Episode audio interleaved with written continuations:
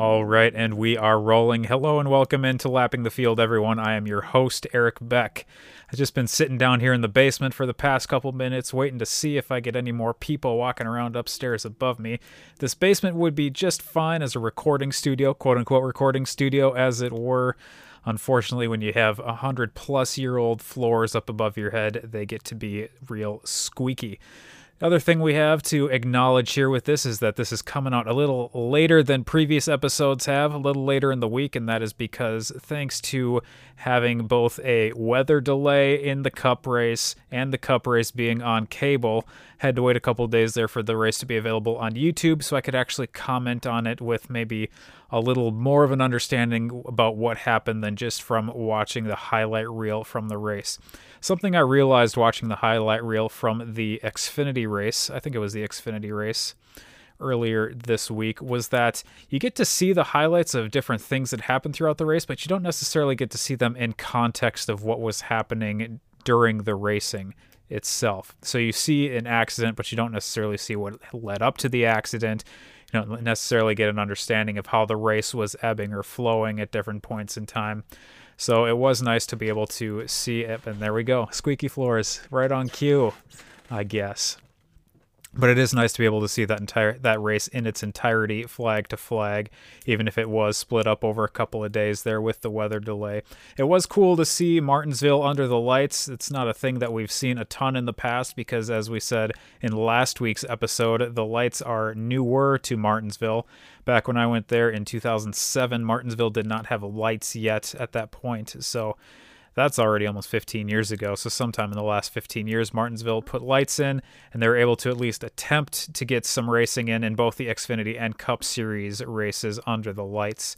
Both of them, unfortunately, pushed to rain delays and had to finish both races on Sunday, with the Xfinity race being first, and then the Cup race finishing later off in the day. So let's go ahead. We're not going to talk a ton about the Xfinity race, but we will get to it at least a couple aspects of it. But let's go ahead and recap the Cup Series race first, and then we'll follow that up with the results and the standings from the race. A couple of things to talk about with the Cup Series race. First of all, just want to acknowledge that last week, as we were going through the uh, the what we might expect from Martinsville, where we might expect people to be finishing, who we might be expecting to win that race. Apparently, I was not using the most up to date statistics because there were two Martinsville races that were run last year, and we had statistics from one Martinsville race from last year. But as it turned out, we did not really need the entirety of those statistics because Martin Truex Jr., one of the three people we identified as a potential uh, person to watch, is the guy who did end up winning that race. So Truex becomes the first driver this season to be a repeat winner. A stat I saw somewhere online earlier this week was that in the past X number of seasons, however many seasons it was, but in the past few seasons, the first driver to win or to be a repeat winner, so the first driver to be a repeat winner in the season has either gotten into the championship for or won the championship. So it will be interesting to see. I know it is only eight races into the season when we still have many more to go, but it will be interesting to see if that trend continues. I'm a person who does love those uh, trends and statistics, which we will get to talking about uh, next week's race later on in this podcast episode. But as it was, Truex there, the number 19 car, being able to pull off the win, even though he did not necessarily have the most dominant car throughout the race. The most dominant cars throughout the race belonged to Ryan Blaney and Denny Hamlin. Blaney, who has won this season, and Hamlin, who is still looking for his first win. But those two cars were dominant. Hamlin was a little better with his uh, his short runs, and then started to fall off a little bit as runs got to be longer, which benefited him pretty well in that third stage with the number of cautions they had until that final run, which did end up being a little longer than the other ones. So Hamlin's car fell off a little bit. Blaney swept stages one and two. He was able to win both of those stages, but had a penalty on the final pit stop of the day for bringing equipment out of his pit box, the uh, the air hose for the the air gun that helps with the, getting the wheels, getting the lugs off the wheels, getting the wheels off the car. He caught that underneath his front fender on the left side and dragged that out of his pit style stall. That is. along with some more squeaky floors. So that ended up Blaney was able to recover a little bit, but not to the point of being able to come back and challenge for the race win. So Truex has won now. I think it's three of four at Martinsville in the last couple years. So Truex becoming more of a player at the short tracks. One of the one of the knocks against Truex, as we I will continue to apologize for the squeaky floors as they happen. But one of the knocks against Truex earlier in his, uh, once he started to pick up winning more races, was that he came to be known as Mile and a Half Martin. He got that moniker for during his championship season. Seven of his eight wins were on mile and a half tracks, and he didn't have a short short track win until much later in his career. But now that he has been uh, continuing to improve as a driver, even after his championship season, we've seen him getting better on these short tracks. And as has been seen here now the past couple years, is a person to be a contender, whether he is dominant throughout the day or not. Other than those couple things, just talking about Blaney Hamlin and Truex, I don't necessarily know that there is a whole lot other other stuff that I want to touch on. There was definitely more of a more of an issue with with wrecks with especially one major wreck during stage three than there were in stages one and two. Stages one and two were actually relatively quiet, but I think we ended up getting to a, a stage record pits or not pit stop, stage record caution flag presence in that stage three, just with the number of accidents that were happening. A lot of them happening with uh, cars that were not even close to contending during the race. But that final, the final wreck collected uh, quite a few cars on the backstretch, and was what ended up leading to that Ryan Blaney penalty in the pits. So let's go ahead and take a look at some of these. Uh, we're going to pull up the standings here, if I'm able to get these up on the screen for you. We're going to pull up the standings here. We're going to take a look at these, and we're going to talk a little bit about some of the trends we've been seeing from some of these drivers thus far. I mentioned Denny Hamlin earlier in this uh, this episode already. Him having a, a pretty good run there in Martinsville. Denny Hamlin has been having a very good run thus far this season, even though he has not yet won a race. Denny Hamlin currently in eight races has seven top fives, seven top fives in eight races. His uh, his worst race of the season, his worst finish of the season was 11th at Homestead. That's his worst finish of the season this far.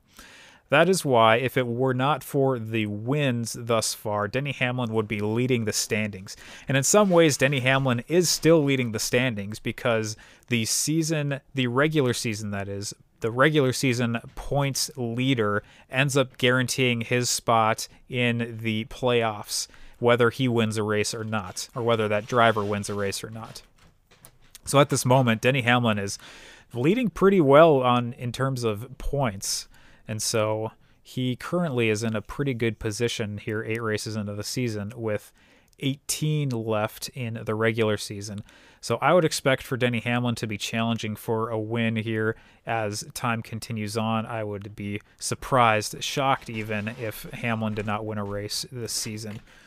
But as it stands, he has been doing very well, being very consistent. We've talked about this a little bit that consistency during races and where you finish in each of the stages plays a major contributing factor to the number of points you are able to accumulate in a race the more you're able to do that race to race to race is going to benefit you greatly as time continues on. Now, as we get into the playoffs later on in the year, it is going to be more beneficial to be able to win races, but you are still going to be wanting to have those top five finishes throughout the season. And speaking of someone who's been doing well just in terms of consistent finishes, for all the trouble that we've been talking about at Stewart Haas Racing, Kevin Harvick has six top tens this season so far in eight races. So even though Stewart Haas has been having issues with their equipment and kind of uh, recognized, at least in the media, issues with their equipment, and there have been some acknowledgments from inside of Stewart Haas Racing that they're not able to do some of the things they've been able to do in the past with these cars, at least on a technical side especially with the uh, the changes that have come in terms of teching the cars, checking to make sure that they're within the specifications that are allowed by NASCAR when they get to these tracks. With all those things said, Harvick has been fighting his way into the top 10 really every single week basically so far. And it has vastly outperformed the rest of the vehicles over there at Stewart Haas. Once again, we had a situation where you have uh, you have Eric Almirola finishing poorly again. And so Almirola, which we touched on before, Almirola is a guy who we're going to have to watch as the season continues to see if he is able to bounce back from this because honestly, we'll we'll touch on this a little bit more uh, possibly today, but certainly as time goes on. If you're not able to have those finishes, whether they're necessarily your fault or not, this is as we have said in the past, a way to see yourself out the door if you're not able to start bringing in finishes that are better than 30th. So, those two guys we've seen there, we'll take a look here and cover a few more of the the drivers here in these standings. Martin Truex Jr. with his win moves up to the top of the pack. Joey Logano right behind him. Those two only separated by one point. They are separated by one win, but separated also just by one point. Following those two, we have Kyle Larson, Ryan Blaney, William Byron, Christopher Bell, and Michael McDowell. Those are still your seven winners on the season. And it is worth noting, we touched on this before, that Michael McDowell was in a position where he is racing for a team that doesn't necessarily typically contend for playoff spots or they're contending for the bottom of the positions. So McDowell would maybe have been someone who you would say he already has raced his way in with a win, and that maybe would have been the only way possible for him to get in. Last week, if not for that win, he would have been in 12th. This week, if not for that win, he would be in 16th. So it is worth continuing to monitor Michael McDowell as someone who has already won as we go throughout the season to notice that it may end up being the case that McDowell, without that win, will end up with a finishing position lower than 16th. And so it will be curious to see if there are drivers who are not making their way into the playoffs because someone who would have finished below the cut line has raced their way in with a win. So beyond that, Denny Hamlin, we talked about currently in eighth, sitting there with a whole heck of a lot of points. Just looking at the standings I'm looking at via ESPN, it looks like Denny Hamlin is 76 points clear of Martin Truex Jr., who would be in second. So Hamlin is at almost two races clear of Martin Truex Jr. in terms of points. Following Hamlin, we got Chase Elliott, Kevin Harvick, Ke- Brad Keselowski, Kyle Busch, Austin Dillon, Ricky Stenhouse Jr., Chris Buescher, and Kurt Busch wrapping up your top 16, the drivers who are currently in those playoff positions. I want to move now. There are a whole lot of different things that I want to touch on as this season goes along, and we're kind of having to try to weave our way in and out of different topics as different things come up. One of the things that came up this week is sort of I've been looking at the the premier teams in NASCAR. I think we've talked about this a little bit in the past. In my consideration, the four premier teams are for the Fords, you have the Penske cars, the three Penske cars, and then the four Stewart Haas cars. Those are your premier teams from Ford. Premier team from Chevy, you have the Hendrick cars, Hendrick Motorsports cars. And then from Toyota, you have the Gibbs cars, those four cars.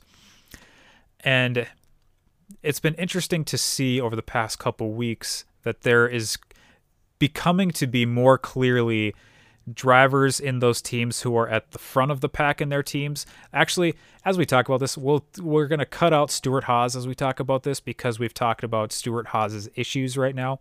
For the other three teams, Gibbs, Penske, and Hendrick, there seems to be right now three drivers or, or two in the case of Penske, who are at the front of their teams, and then one who is sort of lagging behind the other teams inside of their respective ownership group, teams, etc.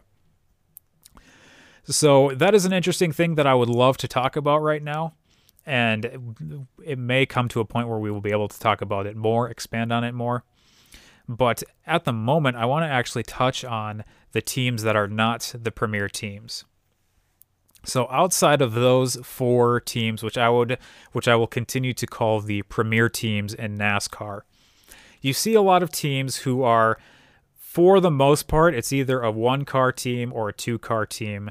And some of these teams have been premier teams in the past. A lot of these, they're almost like a tier one, a tier 1B, and then a tier two, and then kind of going down the list from there as we consider these different race teams. Some of these 1B tier teams have been top premier teams in the past, but for whatever reason, the funding isn't there right now, or there's just sort of been a drop off in their performance, or something something inside of race shops. For whatever reason, they are not competing at as high of a level, and it is showing in their uh, their standings, their results throughout the years that we've been seeing here. So I want to touch on some of these teams. In my opinion, this sort of 1B level team in terms of if we're ranking them by tiers. You're looking at first Chip Ganassi Racing, who owns the 1 driven by uh, Kurt Busch and the 42 driven by Ross Chastain. The next team you're looking at is Richard Childress Racing. You're looking at the 3 of Austin Dillon and the 8 of Tyler Reddick. Roush Fenway Racing, which was one of these premier teams as recently as well, it's almost 20 years ago now, but they Roush Fenway was the team that they were at a point where they had five drivers at one point, and NASCAR had to change the rules that you can only have four vehicles per team. So Roush Fenway was at that point at one point. Now you're seeing them with Chris Buescher in 15th and Ryan Newman in 18th, and just those two cars, the 17 and the 6, respectively, that they are they have fallen down to this uh, next tier down in terms of as we're ranking these teams, at least again in my opinion. Then I'm going to put a team here that is sort of on the fringe. They have not been one of these top premier teams in the past, but they are kind of sticking around right now as it is. JTG Daugherty Racing, who has the 47 of Ricky Stenhouse Jr. and the 37 of Ryan Preece. Stenhouse Jr., I saw uh, earlier today, I think, has all top 20 finishes this season eight races, eight top 20s. So this is a team that maybe doesn't necessarily have that push week after week after week to get to the front, but they have been performing consistently. And at the moment, it is showing. Eh, they may not be doing as well as they would love to be doing, but they have two drivers in the top 20 right now. And with one of them in a playoff position and one of them poised to move into a playoff position, they seem to be doing at least okay for the moment.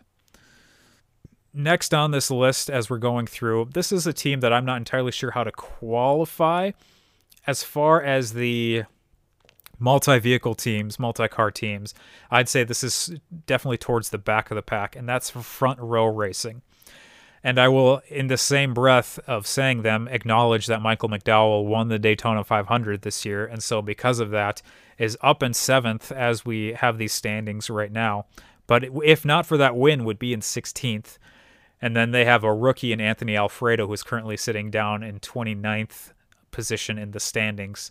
And it certainly doesn't seem like Anthony Alfredo, at least at the moment, is going to be challenging for uh, consistent upper or middle level finishes throughout the season. So that is the, that is the majority of the two car teams that we're going to talk about. Then we come down to these single car teams. Now it is worth saying that single car teams today are it's it's an interesting situation because a lot of these single car teams especially have alliances with bigger teams. So a couple of these that we have listed here 2311, which is a new team this season, co owned by Michael, well, primarily owned by Michael Jordan, co owned by Denny Hamlin. They have an alliance with Joe Gibbs Racing and with Toyota TRD, Toyota Racing Development. The Wood brothers, they're running a Ford and they have an alliance with Penske, so it is almost as though they're another Penske team. And then Trackhouse, I'm not entirely sure, but I think Trackhouse has a has a relationship with Richard Childress Racing. Uh, do not quote me on that. And the same goes with, I think, Richard Petty Motorsports, which is another of these single car teams. So, of these four teams, 2311, let's, let's start with them. In terms of money, just in terms of how they're able to fund their operation and bring in equipment, I think this is the team that is probably the most set in terms of this uh, this this tier ranking as it as it were. A lot of that has to do with Michael Jordan being the money behind the organization and with the different groups, different companies who are coming in as sponsors, as primary sponsors, because of Michael Jordan being associated with the team. So 2311 I would spe- I would expect to be moving forward to be challenging for a position in being a successful team. As it stands, they're in their infancy still. This is still their first season of operation, so they're still trying to figure things out. Currently, their driver, Bubba Wallace, is sitting down there in 19th position. The Wood brothers, who we just touched on, and who their driver is the shirt I'm currently wearing. For those of you watching, Matt DiBenedetto, currently in 22nd this year. He is having a down year. He's been racing for his life for the past couple seasons, trying to find rides uh, wherever is available, really.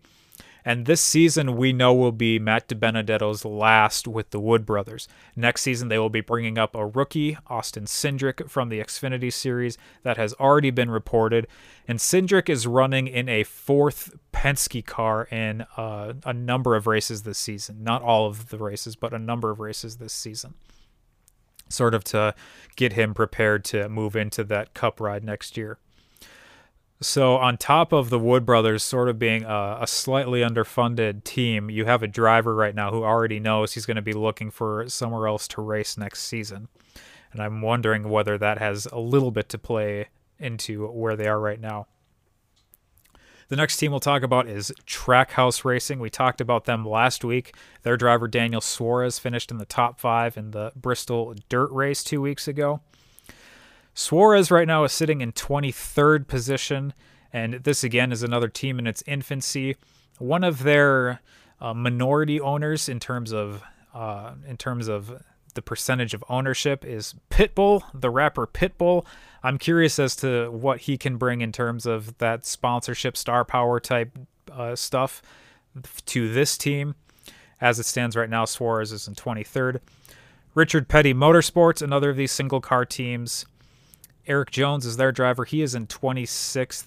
He finished 30th at Martinsville this past week, and that brought him and his position in the standings down pretty significantly since we are still pretty early in the season.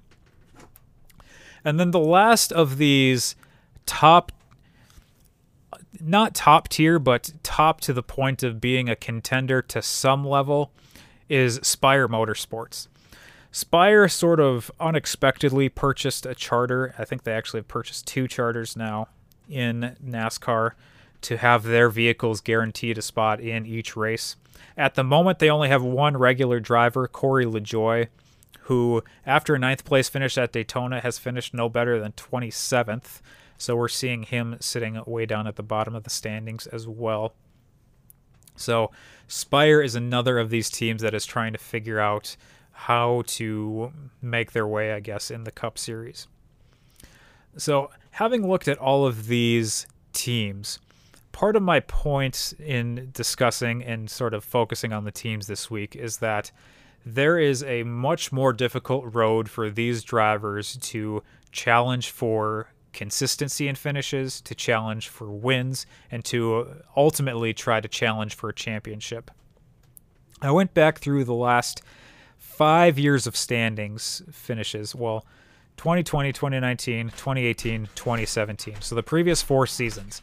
For the most part, this is the the uh, stage racing era of NASCAR. I do believe that stage racing was introduced in 2017.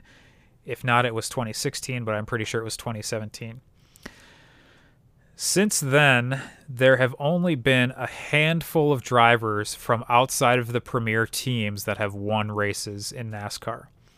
So if we look back to 2020, last season, Kurt Busch and Austin Dillon were the only two drivers to come from a smaller team to win a race. Season before that, when Kyle, Kyle Larson was still with Chip Ganassi Racing, Kyle Larson was one of two drivers, Kurt Busch was the other driver. The season before that, we saw Austin Dillon. And then in 2017, we saw Larson, Blaney, who was driving for the Wood Brothers at the time, Austin Dillon, and then Ryan Newman, who was driving for Richard Childress Racing at the time.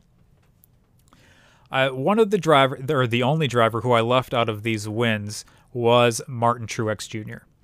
Martin Truex Jr. was driving for Furniture Row Racing in 2017 and 2018.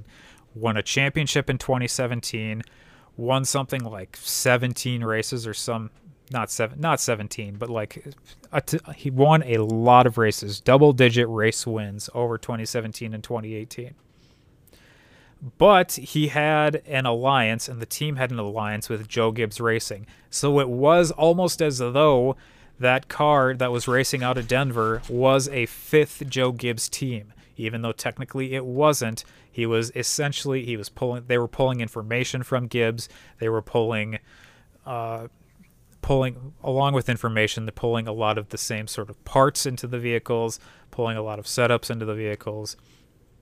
So there was a whole lot of connection between those two teams. So even though it was a smaller team and even though it was not technically one of the premier teams it did have a very close alliance with a premier team and I'm curious, I'm wondering whether that is what is necessary for these smaller teams to be able to compete at the NASCAR level. The the curious piece of that in terms of current teams is 2311 in my opinion this new team formed with michael jordan and denny hamlin as backers or as owners. It sounds like there are a lot of rumors floating around right now that 2311 is looking to expand uh, possibly fairly soon to have more than one vehicle racing out of that garage and I, I would expect that they would still have an alliance with Joe Gibbs if that were to happen. And it is also worth noting that Toyota, as a manufacturer, does not have a ton of cars racing in NASCAR right now, especially at the Cup level. It's pretty much just the four Joe Gibbs cars and the one 2311 car. So, you, for the most part, you only have five competitive Toyotas each race. And along with only having a very small number of vehicles in the race, you don't have a lot of places for drivers who are, who you are attempting to develop to move into a ride to try and continue to gain experience and continue to do well for you as a manufacturer. So that will be an interesting thing to monitor as time goes on. But ultimately, I think my interest and fascination with these lower tier teams is sort of just uh, a perpetual focus on underdogs, I guess, in my in my sports fandom life. What with living up here in Minnesota, we have not had the best of best of results in terms of our team sports, and so I think I've found myself cheering for underdogs throughout the entirety of sports, and that includes all of these teams. So that uh, hopefully serves as an introduction to these these uh, non-premier level NASCAR teams. And then as the season goes on and as the podcast goes on, we'll continue to sort of integrate different aspects of things that we have talked about, but just to sort of have a base understanding of where where this information is coming from and where my thought process is at. The final thing to touch on in terms of the non-premier versus premier level teams is the sort of barrier of entry to getting into the sport. What with these, specifically with the two new teams, with Trackhouse and with 2311, we're seeing teams come in who have to be backed by a ton of money in order to be able to compete in the sport specifically with 2311 and with Michael Jordan coming in, there is a whole lot of money that had to come in with them, especially since they were entering sort of later in the game as last season was wrapping up in order to field a competitive car in these different these different uh, the different races this season that we've already been in. Part of the dilemma here in terms of from NASCAR's perspective is that you have these four different premier teams who, as time goes on, you're going to be seeing these owners getting older and older, and you're going to be wondering what is going to be happening with these teams moving forward, just in terms of an ownership perspective. Are you going to be able to continue to field, as NASCAR itself, to continue to field a good product and continue to field a competitive product if you are not able to get new teams into the sport?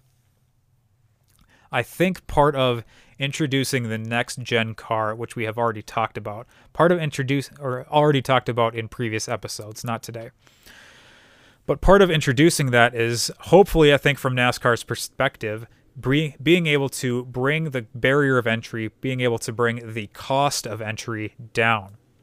One of the things that was discussed earlier this week by Dale Earnhardt Jr., who is a co owner of Junior Motorsports, which is one of the Xfinity Series teams, is that he was very against trying to operate a cup level team because of the cost. Just knowing the sky high prices that it takes to run vehicles in the Cup Series.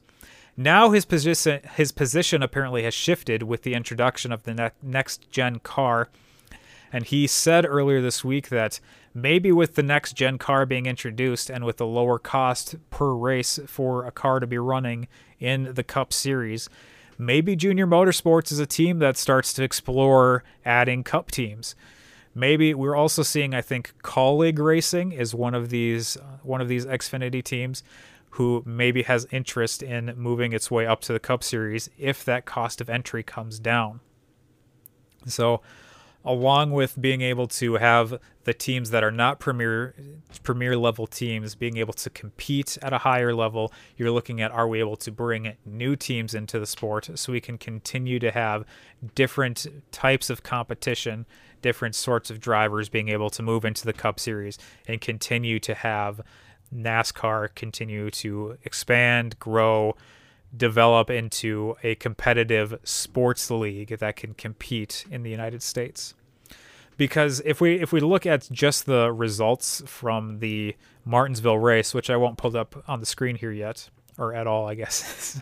Sorry for people watching on YouTube.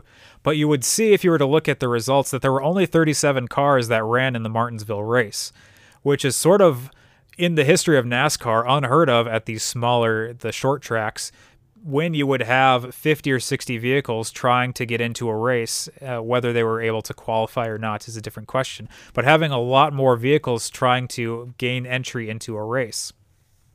As it was when I was growing up, when I first started watching the sport, there were 43 cars in each race, and that's just the way it was. The, the entry limit was 43 cars, and there were 43 cars every week as time went on, that limit went from 43 to 40 just because you didn't have cars that were able to compete or to even attempt to gain entry to the sport to any given race.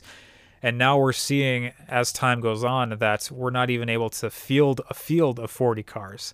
That's a that's more of a tongue tongue twister than it needed to be. But you're not able to have even 40 cars show up for a race.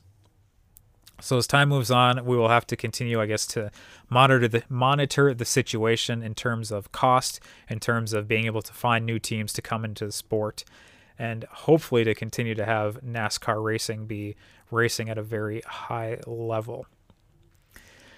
But we're going to move on from the Cup Series at the moment, and we're going to talk about uh, going back to junior motorsports Junior Motorsports got themselves a win this week in the Xfinity Series with Josh Berry, guy we talked about at Atlanta, who took a took a rocket ship off the the Atlanta infield grass a couple weeks ago. Josh Berry is running a partial Xfinity schedule this season for Junior Motorsports, and who has been running in late models, so not even in NASCAR, but in late model cars for Junior Motorsports. Josh Berry, it sounds like, is a guy who Dale Earnhardt Jr. has been a big advocate for already uh, throughout his career, and who has been trying to pull Josh Berry into the Xfinity series to be able to find funding to put sponsors on the car to be able to get Josh Berry into the car on more of a full time basis than what has been seen. Because as it stands, Josh Berry is 30 years old, and this past week was only his 13th Xfinity Series race. And now, having won an Xfinity Series race, we see what Josh Berry is able to do. And so you have these questions about are there other Josh Berrys who are running in late model series races or are running in other different types of racing who might have the ability to compete at a NASCAR level if they had the opportunity to get into a car? So, definitely congratulations to Josh Berry for winning that race. And then we will continue to look as NASCAR continues forward into the future to see who else maybe they're able to bring into the sport to continue to, I guess, continue to surprise people as time goes on. There were a couple other things that came out of the Xfinity race, not a whole lot that I'm going to touch on here. We did have another scuffle on pit road after the race between, uh, is it Gray Gaulding, I believe, and Joe Graf Jr., Joseph Graf Jr. My my only issue that we're going to touch on with this is that Gray Gaulding admitted to dumping Joseph Graf Jr. Like if you're going to do it, don't admit to doing it. What are you doing? if you're going to dump him, don't admit to dumping him because that's going to cause problems for you with NASCAR. So, as it stands, I don't know a ton about what led to the incident. I know Gray Gaulding felt slighted at some point during the race, and then that led to a fight on pit road after the fact. So, we have had more fighting, more fighting in the Xfinity series, I think, than in the Cup series this far in the season. But we'll, I guess, have to wait and see what else happens. It certainly is shaping up to be a more fiery, uh, fiery season down there in the Xfinity series. And thanks to having these races on YouTube, I was able to watch not just the Cup Series race, but the Xfinity Series race from Martinsville as well. So that was that was a bit of a treat for me, since a lot of those races also are broadcast on cable and not on broadcast television. Couple more th- couple more things we're going to touch on here before we go to the break. One thing in particular is COVID testing, COVID positive results coming into this weekend. There were a couple of noted positive results, uh, positive COVID testing results. One of them being the crew chief for Matt DiBenedetto, who was not able to be at the race because of his positive test. The other major positive COVID positive test that we heard about was Jeff Gordon, who is a broadcaster for Fox Sports who was somehow still able to be present at the race and was able to be at in the booth with Clint Bowyer. I did notice for both the Xfinity and Cup Series races that they had the driver commentators in one booth and then the uh, I guess play-by-play announcers in a different booth. It seemed like. So I don't know if that's just because of uh, because of the size of the booths at Martinsville or what the deal is with that. But it it has brought up the point that in NASCAR so far since coming back from the COVID break last May. It seems like NASCAR was the first sport to come back in the United States, at least the first professional sport.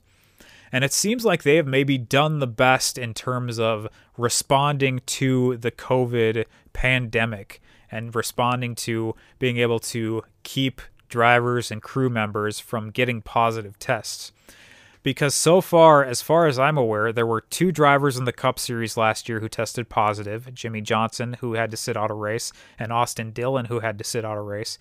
But other than that, I don't remember hearing about any other positive COVID results from drivers.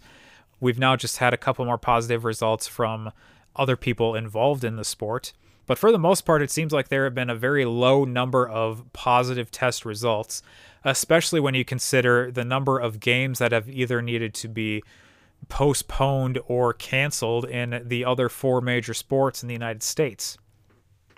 So, in terms of responding to COVID so far, I think NASCAR has done a pretty good job of being able to respond to the situation that they were presented with. Now, as a part of responding to COVID, they they being NASCAR has allowed fewer people inside the garage area than there typically would be.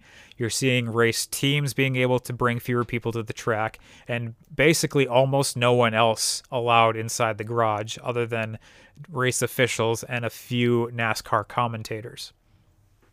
That, it sounds like, is going to be changing starting with the Darlington race next month. From what I have heard, it sounds like teams will be allowed to bring single digit number of guests who have been fully vaccinated into the garage area. So this will this has been pointed out in a couple of different places to be good in terms of sponsorships, being able to have your sponsors come back in, uh, people working with your sponsors to come back in. Basically, it is a perk of being a sponsor that has not been able to be fulfilled for a year now, almost a full calendar year and uh, apparently has been causing strife with sponsors in terms of feeling feeling like they should not have to be paying as much to the different teams that they are sponsoring because they are not getting these perks. Now, whether we want to discuss that aspect of it, I, I don't have any intentions of discussing that. my main point here is that NASCAR is going to start opening up and going back to more of a quote unquote normal or pre pandemic sort of series of events that is more typical to a NASCAR race than what we have seen uh, here in the past, in the past year, that is. So we're gonna have to another another thing we're just gonna have to monitor, I guess. But NASCAR now discussing bringing more people into the garage area, people who have been fully vaccinated for COVID, and I think the the sort of understanding or belief is that NASCAR is announcing this now about a month in advance so that people who are involved with different teams or with different sponsors are able to get fully vaccinated in time to be able to take advantage of being in the garage area, being in the infield before the race begins. Uh, and have time to be able to do that before they start missing opportunities to have that have that available to them. And then the last thing we're going to talk about here before the break is more of a, a fun bit of news. Apparently, NASCAR has a series that races in Europe. And earlier, I think this week, it was announced, or pictures came out this morning that I saw, this morning being Thursday the 15th as we're recording. We had a dirt race here in the United States, and they decided that wasn't good enough across the pond, and so they practiced or tested on ice tires in France. so they have NASCAR cars, stock cars, racing in Europe, and they decided to test them on an ice course. That's apparently a real thing. There's an ice course in France. it's not a road course, it's an ice course. So there were pictures that came out. I don't think I technically have the ability to show these on screen, so we'll have to link to them in show notes. But NASCAR NASCAR is looking to potentially race on ice with studded tires. So I don't know. This is more of a fun thing to me than anything, but it was very interesting to see. They're very small tires compared to what you normally see. It was like giant car and tiny tires. It's like they're riding on riding on the donuts that you get if you get a flat. Get get the donut out and go race around on those. But that was just a fun fun little tidbit I saw earlier today. So that I think covers everything we're going to hit here before the break.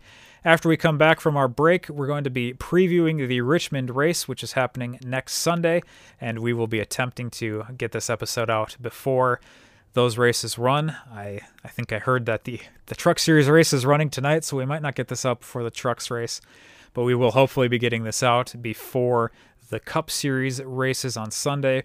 So we will be previewing what we might be expecting from this race coming up here after the break on Lapping the Field.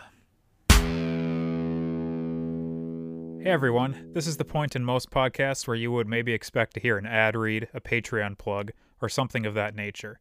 While that may be something that ends up being integrated into this podcast in the future, I'm more concerned at the moment with getting this podcast up and running. So, no ads, no Patreon, but if you do want to find out more about this podcast or any other project I'm involved in, head over to ericbeckmedia.com.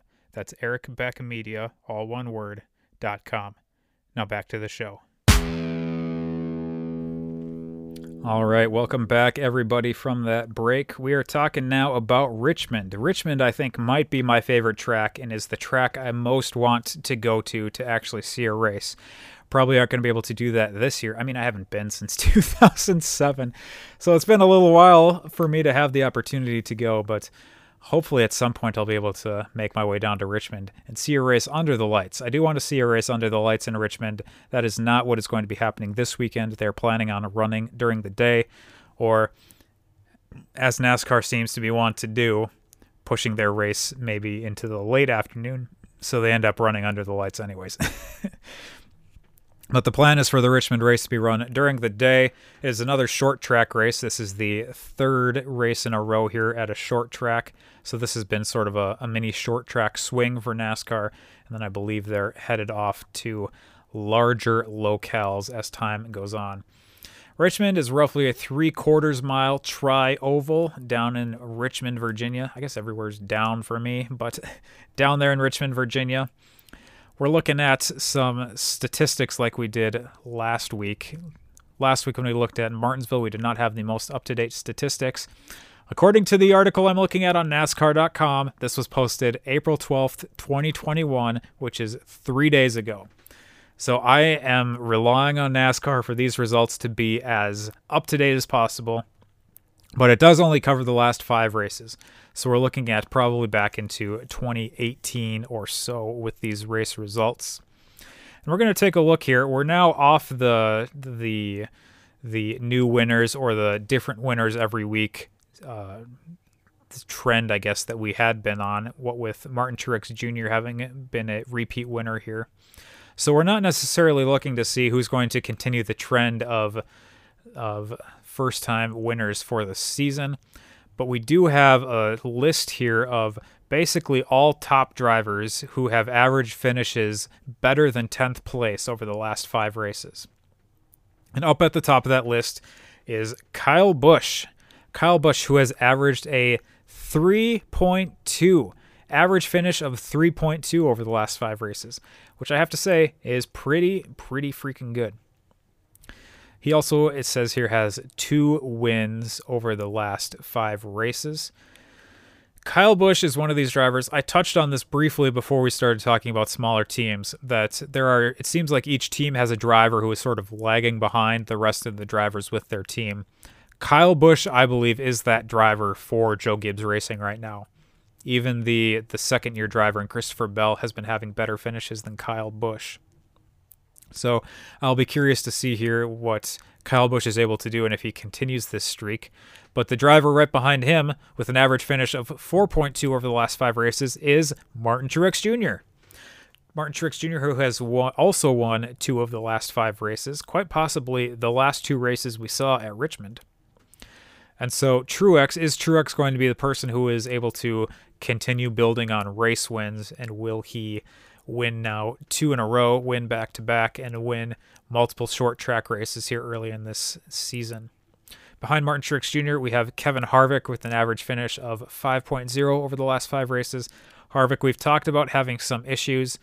I would be not surprised, maybe a little surprised if Kevin Harvick wins, just based off of what the team's been doing thus far but he he's shown so far with his six top tens this season that he is a gamer and that he is here to compete and here to pull his team towards the front of the race if he has to do it by himself. If he has to put the car on his back and run his way in. So don't count Kevin Harvick out. Behind him, Brad Keselowski. Brad Keselowski is the guy, in my opinion, who is lagging behind the other two drivers at Penske. Brad Keselowski is the only other driver who has won in the last five races outside of Kyle Busch or Martin Truex Jr. and has an average finish of 5.8 over the last five races. The last three drivers here with respectively average finishes of 6.8, 7.8, and 7.8 are Joey Logano, Denny Hamlin, and Chase Elliott.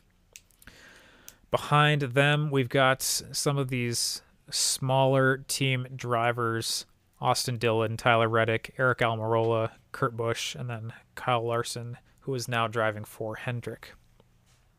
And Christopher Bell rounds out drivers who are averaging a 15th place finish or better in the last five races. So moving forward, we will have to see, I guess, whether we can get some some different drivers to get wins, whether we will continue towards that potential 16 driver win total however you want to phrase it. I may end up sneezing here, so that'll cut the audio out here for a second. Ow. That hurt. but anyways, so we've got those those couple different drivers. It is more drivers who have had really pretty good finishes, averaging top 10 finishes than we had at Martinsville. Martinsville, we only had three drivers.